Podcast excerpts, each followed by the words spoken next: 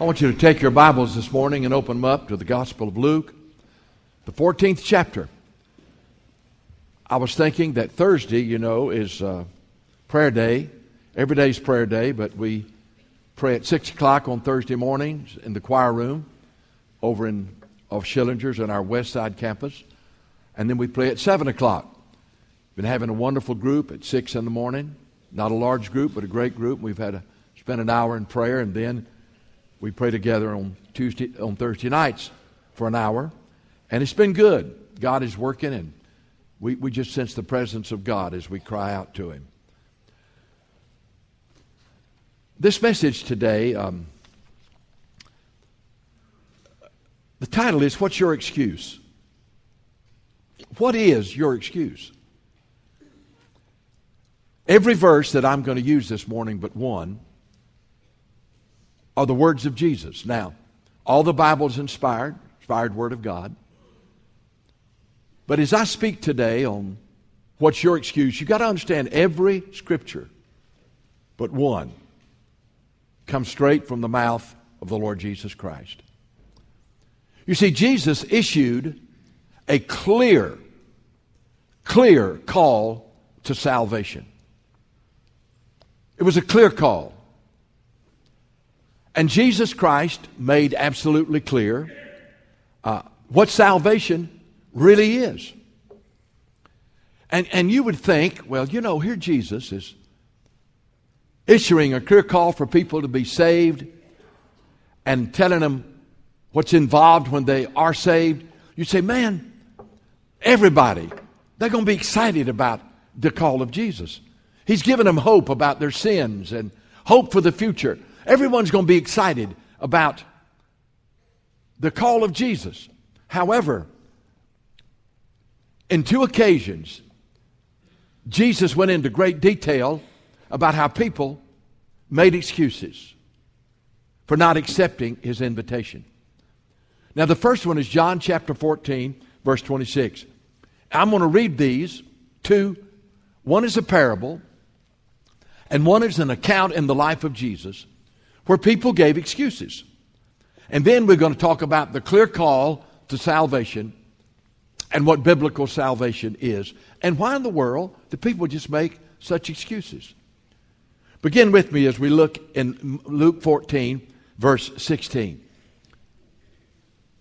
Then he said, A certain man made a great supper and invited many. He sent his servant at supper time to say to those who were invited, Come, for all things are now ready. Man, a free supper? You're invited? You say, Man, they, they can't wait. No, listen. But with one accord, they all began to make excuses. Now, would you listen to their excuses? The first one said to him, I bought a piece of ground. I, I bought a, a lot, bought a piece of ground. I must go and see it. Please have me excused. What an idiotic response. The ground wasn't going anywhere. I can't get into that, let's just move on. Then another said, This was excuse for not coming to the great supper. Another said, I bought five yoke of oxen. I'm going to test them. I ask you, have me excused. Still another one said, I have married a wife. Therefore, I cannot come. I think she'd be there when he got back. He could take her with her, with him. But they all, with one accord, just began to make an excuse for not coming to this great supper. They began to make, so the servant came and reported these things to his master. Then the master of the house, being angry, said to his servant, Go out into the streets and lanes of the city, bring in here the poor, the maimed, the lame, and the blind. And the servant said, Master, we have done as you commanded, and there's still room. The master said to the servant, Go out into the highways and hedges, and compel them to come in, that my house may be full. For I say that to you that none of those men who were invited shall come to my supper. Now that was a parable about excuses people made for not accepting the invitation to the supper. But then there was another account actual account in the life of Jesus. Turn back to Luke chapter 9, where Jesus was traveling down the road, and we're going to see the excuses people gave on this situation. It's Luke chapter 9, verse 55.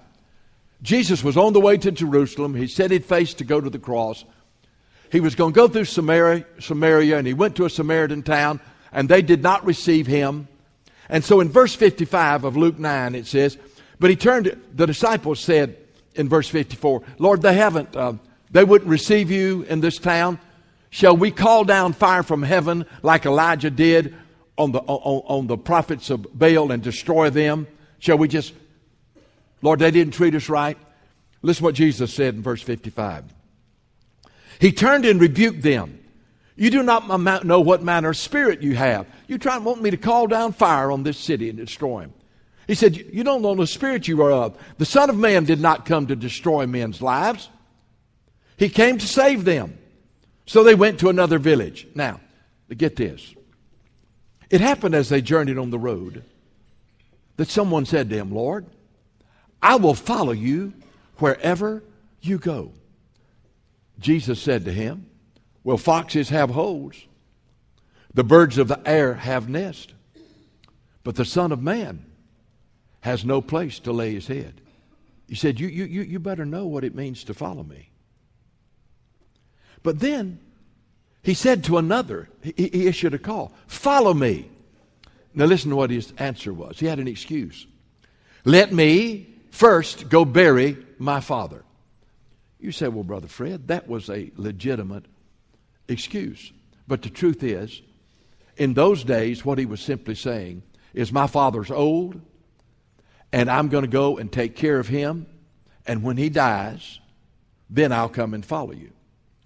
But notice Jesus' response. He said, Well, he said, Lord, let me go bury my father. Jesus said, Well, let the dead bury their own dead, but you go preach the kingdom of God. He had an excuse. Well, I, I got to go stay with my father. And another said to him, Lord, I will follow you but let me first go and bid farewell to them who are at my house. See, I, I will, but not now. I got an excuse. I got, I got to go tell everybody goodbye. And Jesus said to him, No one having put his hand to the plow and looking back is fit for the kingdom of God. Two classic passages where Jesus deals with excuses.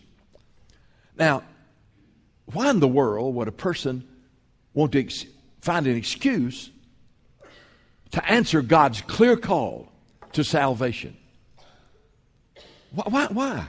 Why, why come up with an excuse? Well, you need to understand that Jesus came with a clear call to salvation.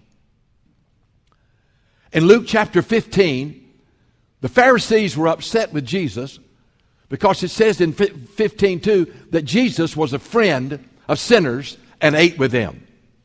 And the Pharisees got all bent out of shape. Look at him. He's eating and drinking with sinners. And then Jesus gave the parable. He said, Let me tell you what. There was a man who had a hundred sheep, 99 were safe, one was lost.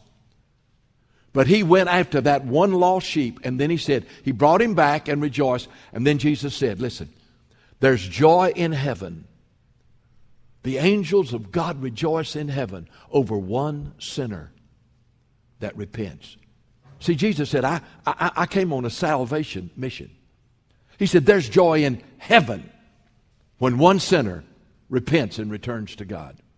Then he gave the parable of the ten coins, and the coin was found, and they rejoiced. And he said, Let me tell you something. You rejoicing because you found that coin, but you ought to see the rejoicing in heaven when a one sinner repents and comes back to God. So he, he came on a mission of salvation.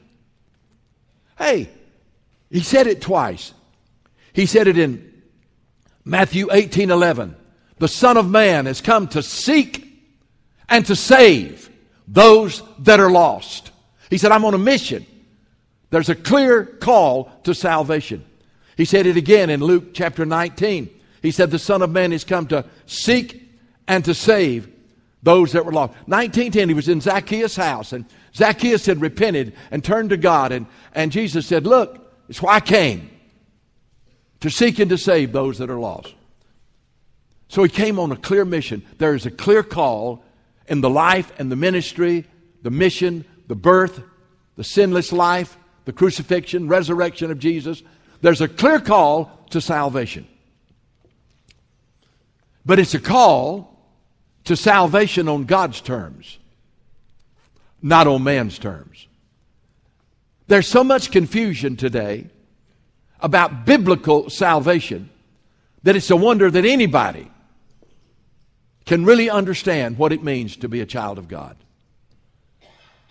Let, let me just tell you what Jesus made absolutely clear about what was involved in being saved. You say, Brother Fred, maybe we've been going to church all our life. We know it. But do we really know it? A lot of folks don't know it. You know, the first thing in the clear call to salvation that Jesus gave was a call to repentance. He called people to repent of their sins. It was a call to repentance. It seems like today people say, well, just believe in Jesus and trust in Jesus and everything's fine. Well, no, it's not. Repentance precedes belief. It does. And so Jesus, as a part of the clear call to salvation, called people to repent. Let me just, just think how clear it was. In Matthew chapter uh, um, 9, verses 12 and 13, I want you to listen to what Jesus said. Matthew 9 12. Then Jesus heard that when Jesus heard that, he said to them, Those who are well have no need of a physician, but those who are sick. But go and learn what this means. I desire mercy and not sacrifice. I did not come to call the righteous, but to call sinners to repentance. He said, I came to call sinners to repentance. It's a clear call in, Matthew, in Luke chapter 13, verses 1 through 5. You see, we hear a lot about believing in Jesus and trusting in Jesus. And I do believe in that and receiving Jesus. I mean, I, I mean, hey, that's good. But we hear very little about repentance. And, and listen to what Jesus said in Luke 13, 1 through 5. The clear call to salvation was a call to repentance. Listen to what Jesus said. He said in, in chapter 13 of Luke There were present at that season some who told him about the Galileans whose blood Pilate had mingled with their sacrifices. Now listen to what Jesus said. Jesus answered and said to them, Do you suppose that these Galileans were worse sinners than other Galileans because they did such things? I tell you, unless you repent, he said, These weren't any worse sinners than anybody else. He said, But I'm telling you, unless you repent, you will likewise perish. Are those 18 on whom the Tower of Siloam fell and killed them? Do you think they were worse sinners than other men who dwelt in Jerusalem? No. They weren't. I mean, the tower fell on them, but they were no worse sinners than anybody else in Jerusalem. But he said, I want to tell you one thing that unless you repent, you will likewise perish. You see, the clear call to salvation, biblical salvation, is a call to repent. The word repent, there's a Greek word metanoia, which means it means more than this, but it, mean, it means to change your mind. You repent, you change your mind about a certain thing. It means to change your direction. There, there are some beautiful examples of what it means to repent to change your mind, to change your direction. But let, let me give you uh, something that you really need to hear. Repentance of sin and confession of sin are not the same thing. Repentance involves confession. For example, you sin. You, you, you confess to God. Well, God, I confess that that's a sin. I agree with you. That's confession. But you don't turn from that sin. You keep on doing it. You keep on practicing it. That's not repentance. You confess something, but that's all you did. You just acknowledge, God, that's a sin. But there was no turning away. There was no turning around. And so that confession was just a confession. Repentance is you not only confess it, but forsake it. Here's the one verse that I'm using that what didn't come from Jesus. It is one of the clearest verses in the Bible about what it means to repent. It's Proverbs 28, verse 11, I believe it is. It says, Whoever covers his sin will not prosper, but whoever confesses and forsakes his sin will have mercy. Now, you just heard about repentance. Whoever confesses and forsakes his sin will have mercy. It's good. You say, but I confess that sin. But I want to ask you, have you repented of it? Have you turned away from it? You were walking in this direction and, and, and you God convicted you and you confessed that it was a sin. And instead of continuing to go that way, you, you had a change of mind and a change of heart and you started going in the direct, another direction. Repentance is not just the confession of sin, it is the turning away from that sin. This is a pretty tough statement. But I guarantee you it is absolutely true. And I want you to think about it now, but in the days to come. The only sin you've really repented of is the one you no longer practice. Well, God, I confess to you that I'm being dishonest here. But you keep on being dishonest. You, you hadn't repented. But Lord, I confess to you that that's dishonest and it's a sin, and by the grace of God, you stopped being dishonest. Guess what you did? You repented. You not only confessed it, but you turned away from it. And see today, you know, where's the message of repentance? Jesus said, unless you repent, you're going to perish. And so I am saying that the clear call to salvation is not only that we agree with God that we are sinners and cry out for mercy, but we repent. And by the grace of God and the power of God, we turn away from that sin. The greatest, there are two great illustrations that I love. One is Zacchaeus. Jesus went to his house. Zacchaeus was the biggest crook in, in that part of the country. He was a tax collector. Now, I'm not saying tax collectors are crooks, but he was a, the biggest crook in town. I'm telling you. But Zacchaeus got saved when Jesus was at his house. You know what he said? Let me tell you how I know he repented. He said, Lord, I want you to know I've stolen. He said, but I tell you what I'm going to do. Everybody I've stole from, I'm going to give them four times what I took from them. Zacchaeus not only confessed that he was a thief, but he repented and he made right what he had done wrong. See, repentance is not only confession, but it's turning, it's forsaking that sin. But the classic one, of course, is the prodigal son. He went into the far country. He made a deliberate choice. He rebelled against his father. He rebelled against God, went into far country, sinned against his father, and wasted his life. But on the side of the pig pen, the Bible says he came to himself responding to the conviction of God, he came to himself. He said, I'm going to go back. I'm going to leave the far country. Step number one, he's going to leave the far country. I confess, oh Lord, I'm in the far country and I confess I'm wasting my life, but I'm going to, I'm to, I'm to continue to live in the far country. No. The Bible says he came to himself. He says, I'm going to go and I'm going to say to my father, I've sinned against God. Hey, by the way, you know what repentance is? It's when you realize that your sin is not against your, just another person, it's against God. You repent toward God. It's called godly sorrow that leads to repentance. And so the prodigal got up, left the pig pen, went back to his father and said, I've sinned against heaven and in your sight. Two times he said that. You see, he not only acknowledged his sin in the far country, but he forsook that sin in the far country and went back to his father and he lived a different life. Now you've got to understand that the clear call to salvation is a call to repentance. And many people will not answer the call of Jesus because they love their sin and they don't want to leave their sin. I mean, really, they know it's going to cost them their sin. And so they say, no thanks. And they'll make an excuse. I'll tell you what some of them are, but none of them matter. But you've got to understand today that repentance is a clear part of salvation, where we not only cry out to God for mercy and acknowledge our sin to God, but we also, by the grace of God, confess it and we, we turn away from it. We leave the far country and we go back home. But you know, this clear call to salvation is not only a call to repentance, and it is a clear call to repentance.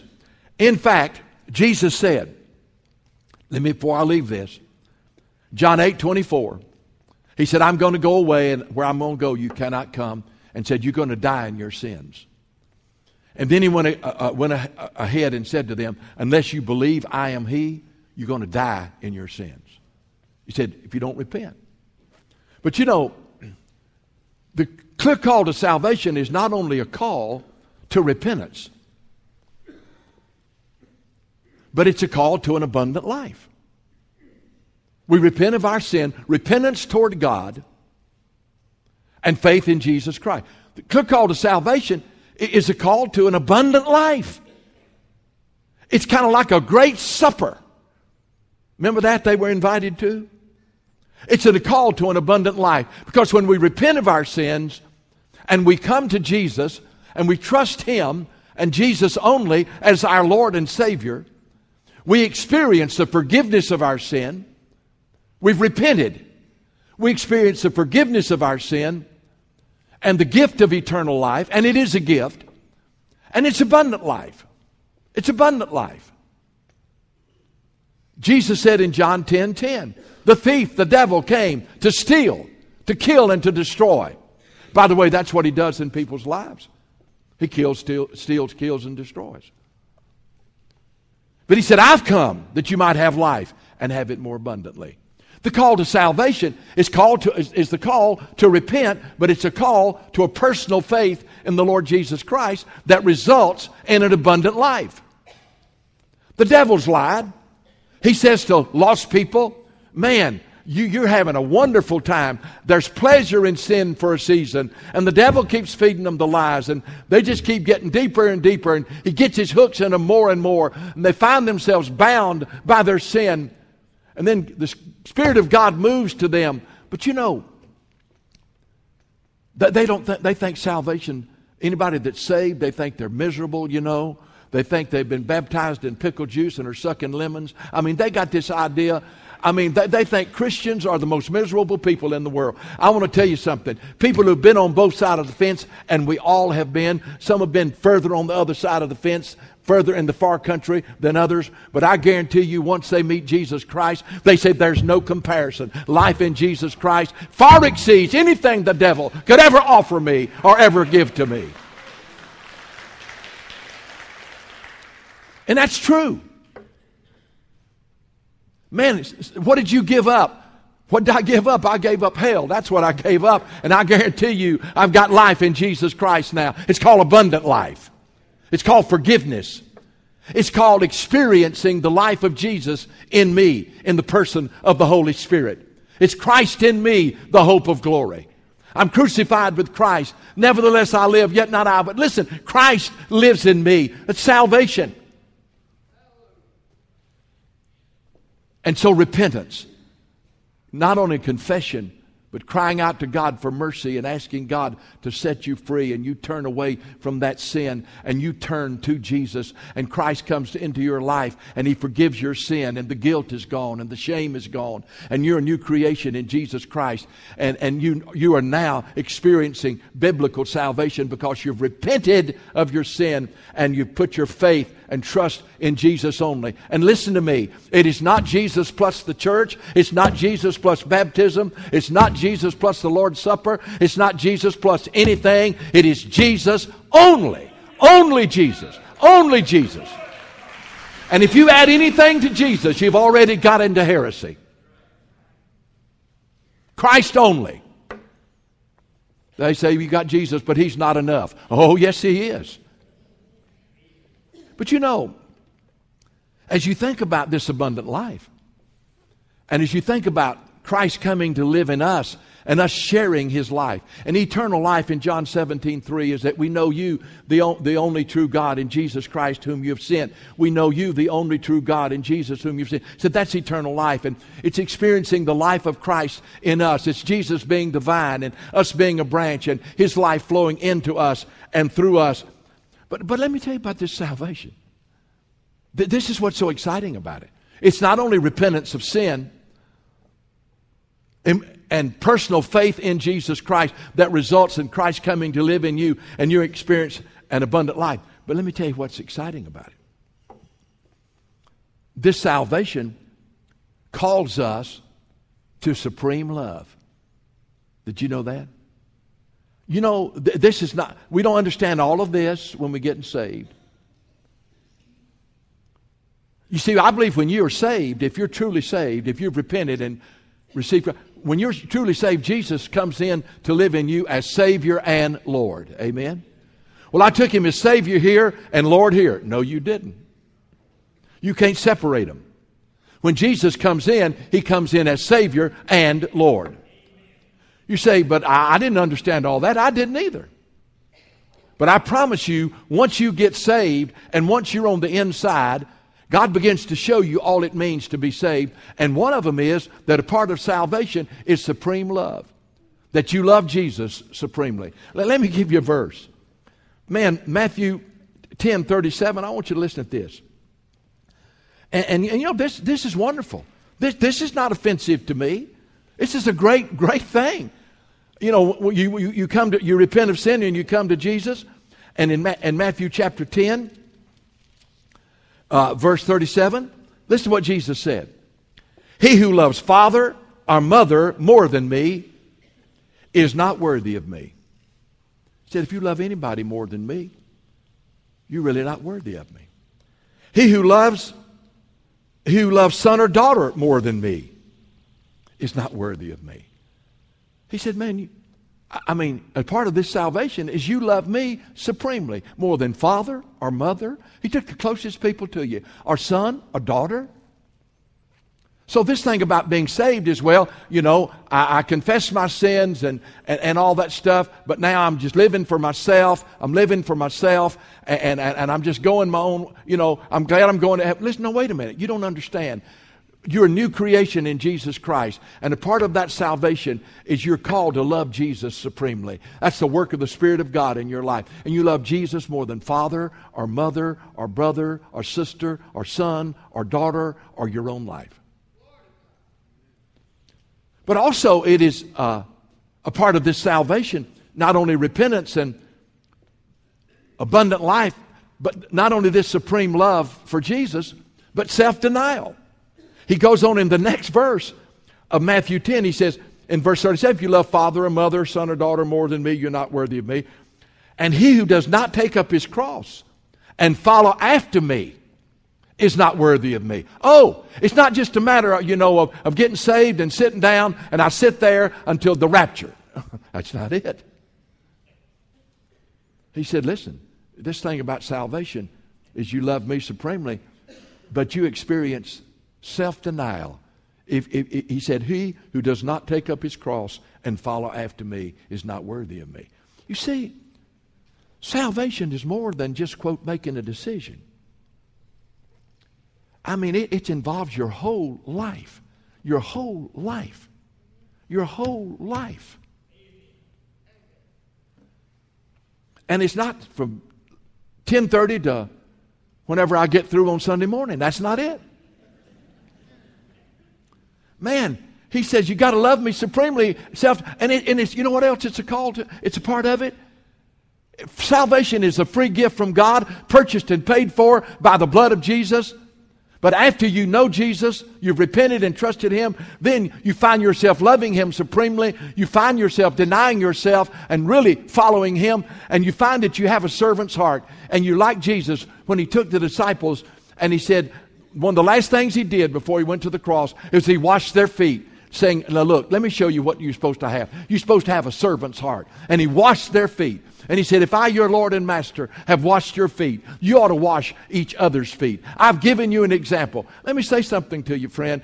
A part of being saved is that of having a servant's heart. You got a heart of a servant. We live in a consumer mentality today where people come to a quote religious building, they come to a church, and they say, What's in it for me and what can you do for me? What we need to simply say, in the foyer, there is a bowl of water and a towel. And what we do around here is we wash each other's feet. I wonder how many would come back. We just wash feet. What does that mean? We're not selfish, we're selfless. That's all a part of salvation. That's what God does in your heart. If it hadn't been done in your heart, something's wrong. But you know, it's called to uh, supreme love, self denial. That's all a part of salvation. It's part of what Jesus did in our heart.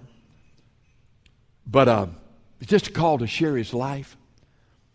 But you know, people, I'm, I'm, closing with this. This is what I wanted to get to. Is um, they begin to make, they, they all make excuses. They make excuses. Now, I want you to listen to the excuses. Clear call of God, Holy Spirit of God moves on their heart. They're confronted with Jesus and what he did for them on the cross. They're confronted with their sin. And, and, and with one accord, they, one accord, they begin to make excuses. Begin to make excuses. Well, I, have um, I, I, I bought a piece of ground. Now, he's already bought it. And I need to go look at it. He could go look at it after supper. He's already bought it. He's, he's in. He's, he's in. He's done put he done paid for. He could have gone and looked at it after supper. Then you say, Brother Fred, what an excuse. It's no excuse. He, he, he just loved, he just was all about self. I have bought some ground. It's all about he loved himself and loved his sin. That's all it is. Then the other one said, Well, I bought five oxen. Well, he's already bought them. I need to go drive it. I mean, not drive it, but drive, I mean, uh, whatever they do. I need to go follow that. That's a crazy. He's already bought them. The third one, I, I got married. I can't come. I mean, he's already letting his wife tell him what to do. I mean, that's not good. But Jesus made it as absurd as he could. He made it as ridiculous as he could so that we'd understand that there's no excuse. There's no excuse. Let me tell you the three I hear most of the time.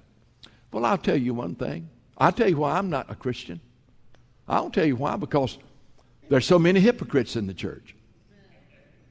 I had somebody that was a church member and I did business with them and they cheated me. Well, you know, here's my answer. Well, okay, so you're saying that they're hypocrites in the church, and not everybody in the church has been is saved. Nobody's ever said all the people in the church were saved. Nobody said there weren't hypocrites in the church. Nobody's ever said that. Jesus had twelve, and one of them denied him and betrayed him.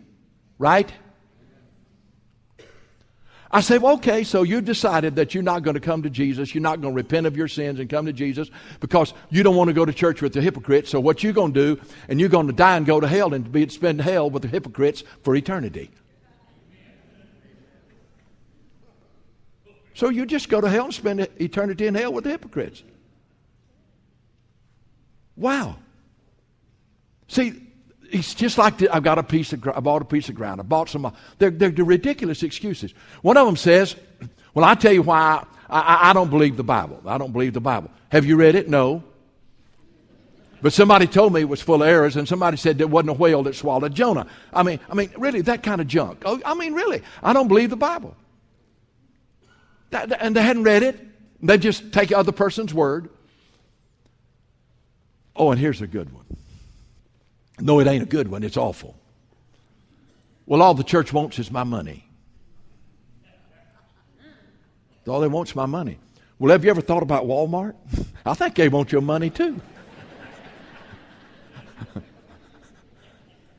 but the truth is, are you listening to me?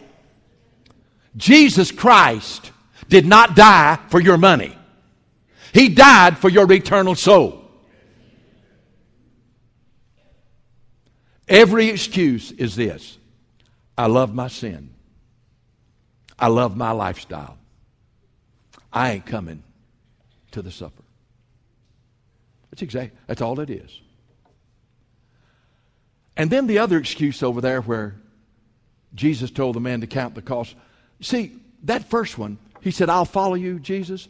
He said, Well, let me just tell you one thing now. Foxes have holes, the birds of the air have nests, the Son of God has not a place to lay his head. Now you know, and I'm not being I'm not picking on nobody, but you know, there is today abroad in, in America the prosperity gospel. Now you don't preach the prosperity gospel in Ethiopia because ain't nobody prosperous. You understand? But there's a prosperity gospel. Come to Jesus and you'll have a new house, you'll have a Rolex watch, and you'll drive a Mercedes. Now, I'm telling you, they say, now what you got to do is plant some seed. You plant some seed. And, and if you'll just plant some seed, well, you're going to come back so many times, and buddy, you'll soon have a Rolex, a new house, and a Mercedes. But you know what? It just don't work. The only one that's got that is the one that's preaching it, the preacher. He's the only one that's got it.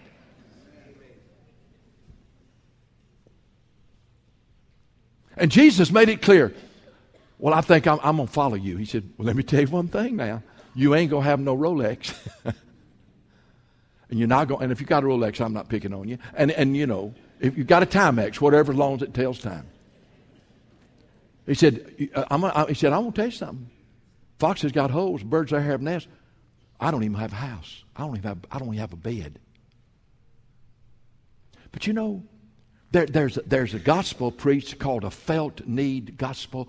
Come to Jesus and he'll do this for you and that for you. You better come to Jesus because you're a sinner and without Christ you're going to hell. I mean, it's not a matter of what, you, what, Jesus, can, uh, what Jesus can give you. You better come and repent and receive the mercy of God. Amen?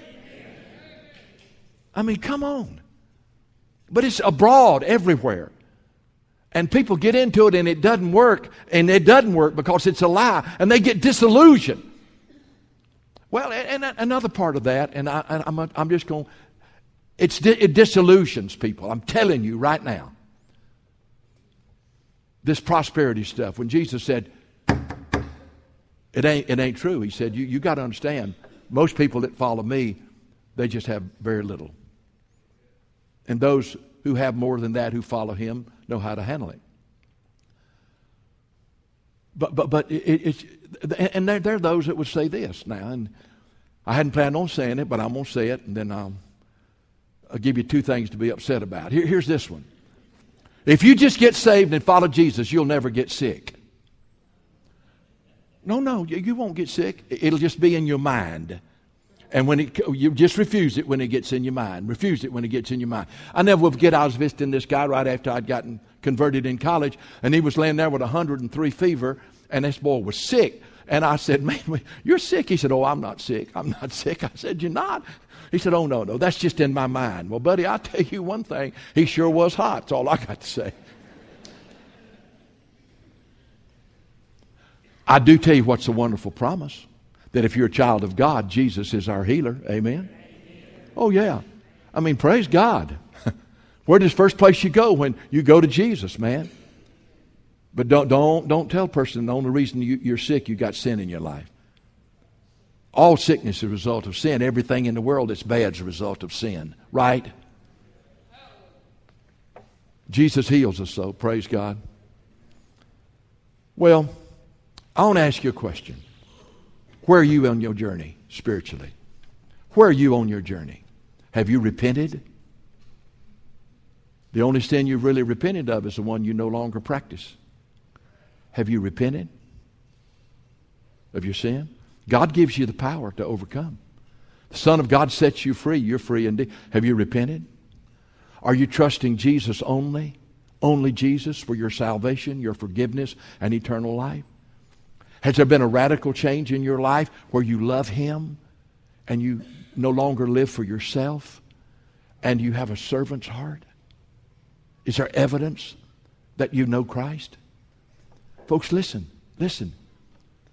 A lot of religious people. The greatest surprise on Judgment Day. Religious people. But Lord, I went to church. I went on Easter and Christmas. Every now and then I'd send two or three dollars to the church. But Jesus said, I never did know you. You never repented. You never trusted me. You never lived for me. You never followed me. There was no evidence in your life. What's your excuse this morning? If you're not where you ought to be, if you're not where you ought to be spiritually, if you're not, if you're not saved, what's your excuse? If you're not loving and following Jesus with all your heart, here's the question What's your excuse? What is it? Well, I got to go bury my father, or I got to do this or that. I mean, just what is it? What's your excuse? The Bible says that we're without excuse. Without excuse.